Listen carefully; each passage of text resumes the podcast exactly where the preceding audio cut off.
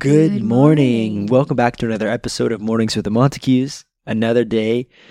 It's so great to be here again with my wife. And we were just reading through these verses today. And again, this is going to be a great devotional. I'm excited for you to hear this because today we're talking about removing false idols, removing things that don't belong in our marriage and our relationships. And our verses today, to get some context, Numbers 33, 50 through 56.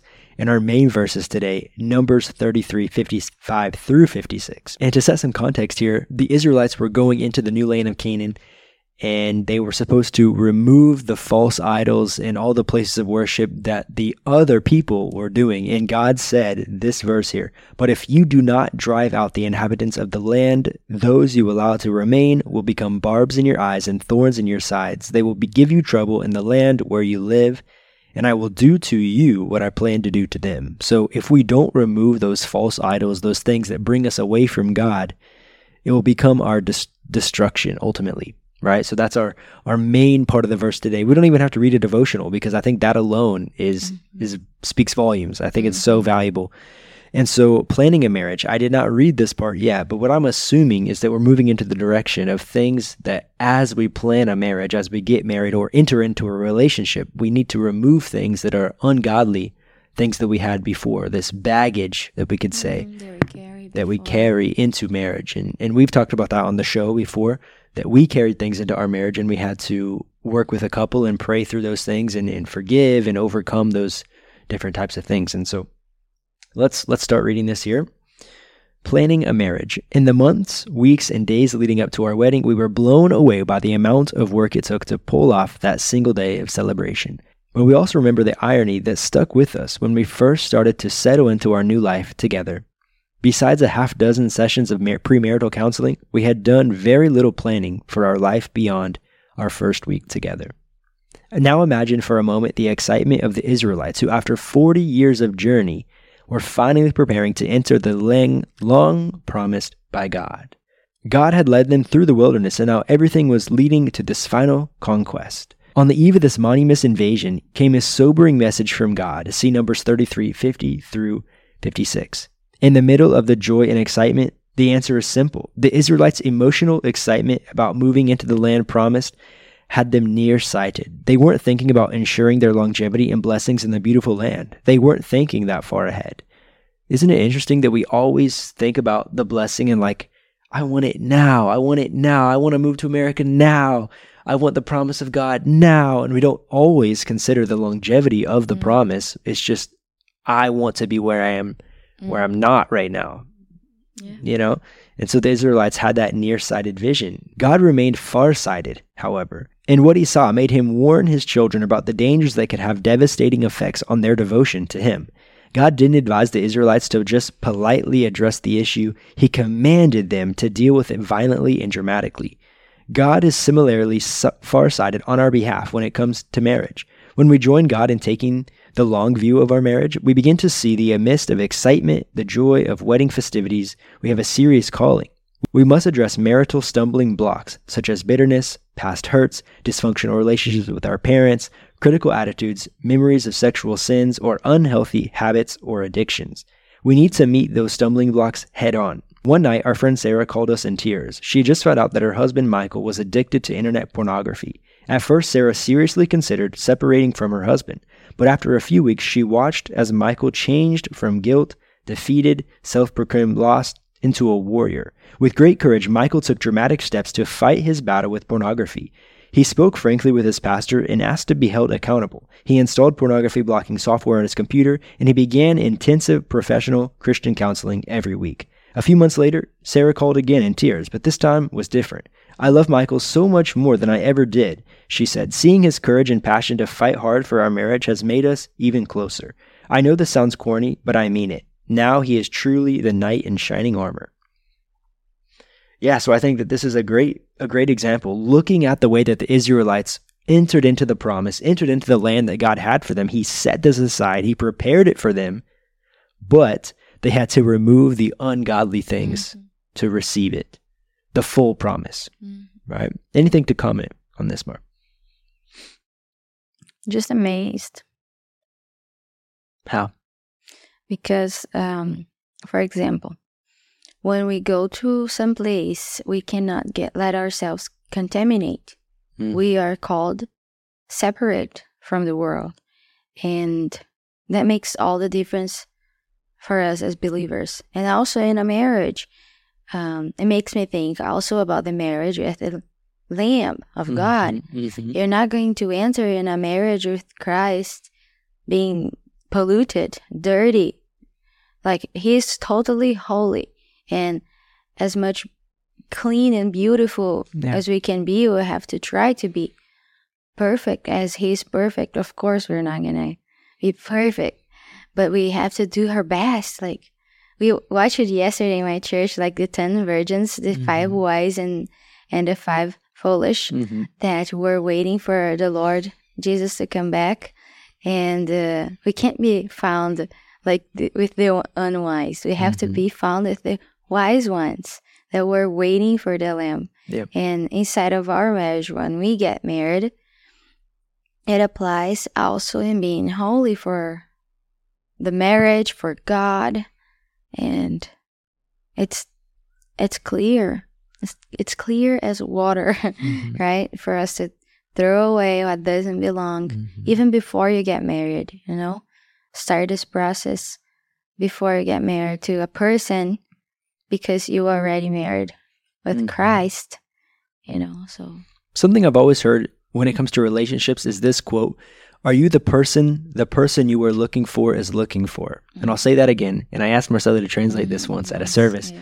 Are you the person the person you are looking for is looking for? And so basically, breaking that down, are you the person that you want the person to want, you know, in a way? And so I think even now, if you're single or if you're you're praying about a relationship or you're dating any of these things, be the best person for that person. Mhm. Ex- exactly with our relationship with God.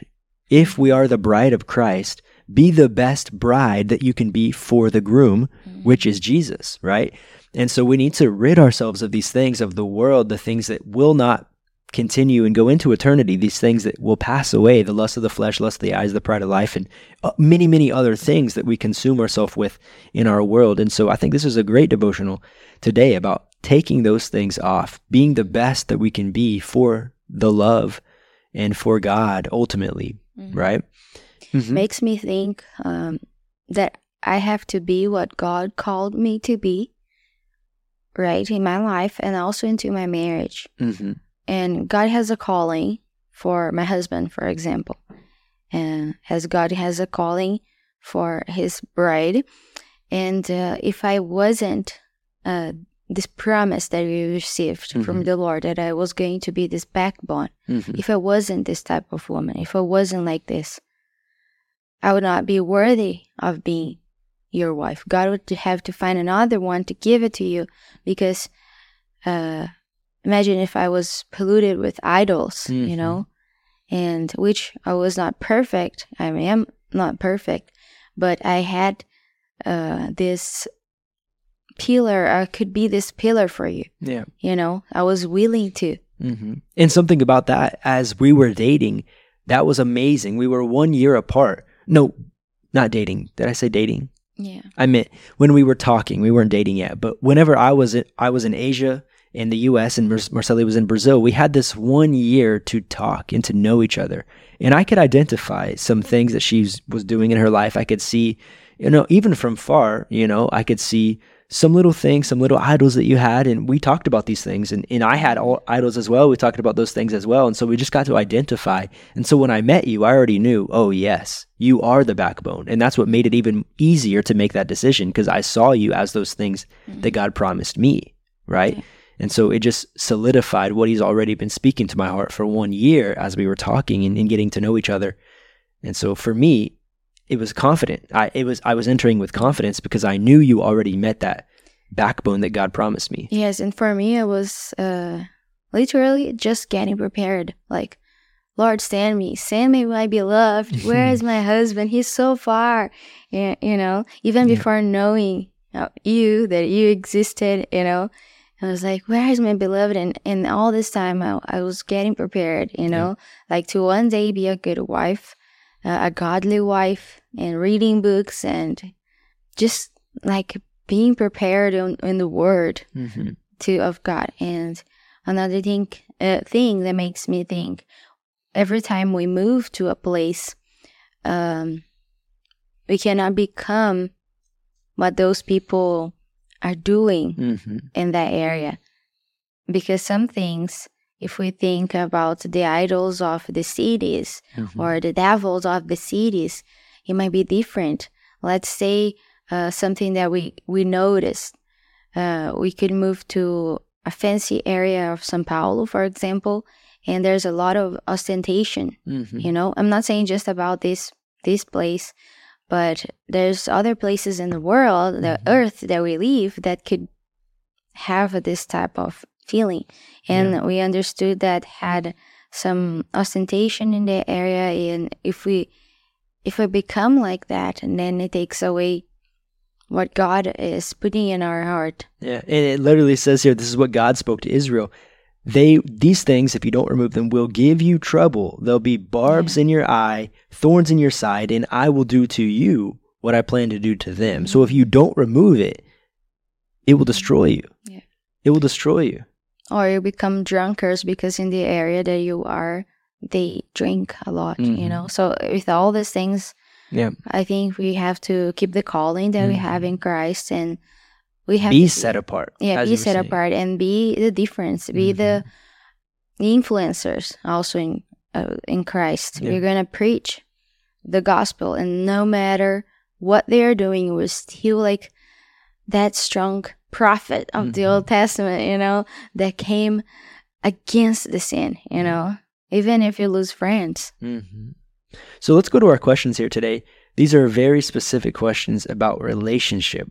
What are some potential stumbling blocks for us in our relationship, and in what ways should we confront them? And so, as this was saying, these different types of things that we bring in, like addictions or fears or, or whatever. And so, for me, for those who know my story, I had an addiction in the past. And so, always just being aware of this, always filling myself up with God and, and not putting myself in uncomfortable situations where this could be a temptation, right?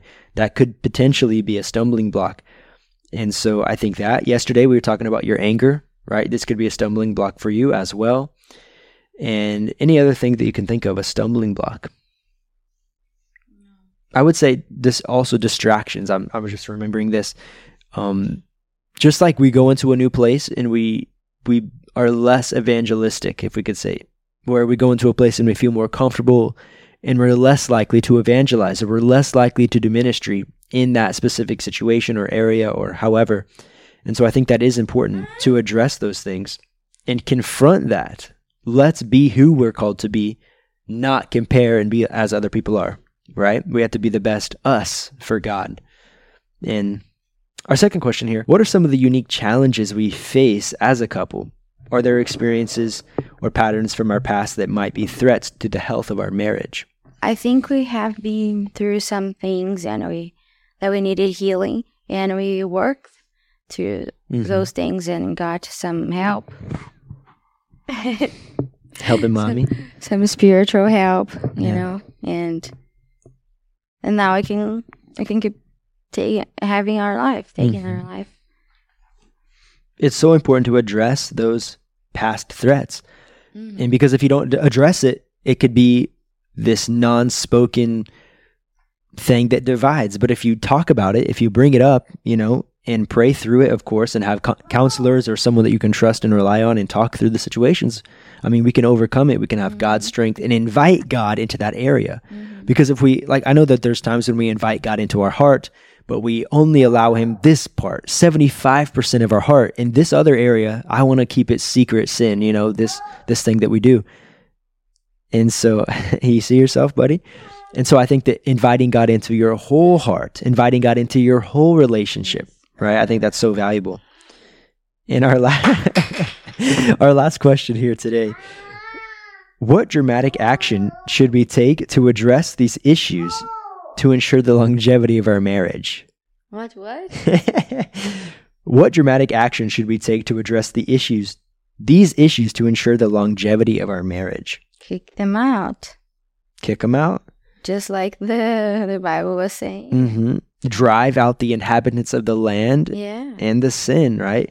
Because I don't want those things to be a barb in my eye and a thorn in my side. I want to be capable to do the full work that God has for us, right? I think that that is valuable. And so as you can see, we have a little helper here today. it's a little hard to finish today, but but God is good. And I'm grateful for the devotional today and planning a marriage. And so I want to go back to that point one more time that if we don't remove these things, they will be our destruction. God will do to us what he was planning to do to them, to the evil, and to those things. And so let's go into a time of prayer now where we can just pray against the things that we carry that are not from God, that we can surrender those mm-hmm. things. Yeah, I'll pray, okay? All right. Lord, thank you so much for this time to do devotions with my wife and my son here today. Lord, I pray that you bless this time together. I pray that you bless the people listening today, that we will not allow things in our marriage that don't belong. We will not allow things in our relationship with you, God, that don't belong. And so I pray that you can give us the strength and the courage to cast out and to remove the inhabitants and the things that we are entertaining that do not belong to you, Lord, because we don't want these things to be our destruction. And we don't want these things to pull us away from our devotion from you. God, so I pray that you give us a hunger to to seek only you, Lord. Take away our desires of the world that are not going to benefit us. Lord, that we can spend more time in, in, with godly relationships, spend more time in the Word and with with godly things, Lord. And the godly things are not boring. Help us to remember that that just entertaining godly things is not a life of boredom. It's an exciting life, a life of so much joy and happiness. It's so worth it, Lord. So I pray that we can do those things today. Thank you for this devotional. We pray in Jesus' name. Amen. Amen. Awesome. Bye. Thank you guys. See you on the next episode.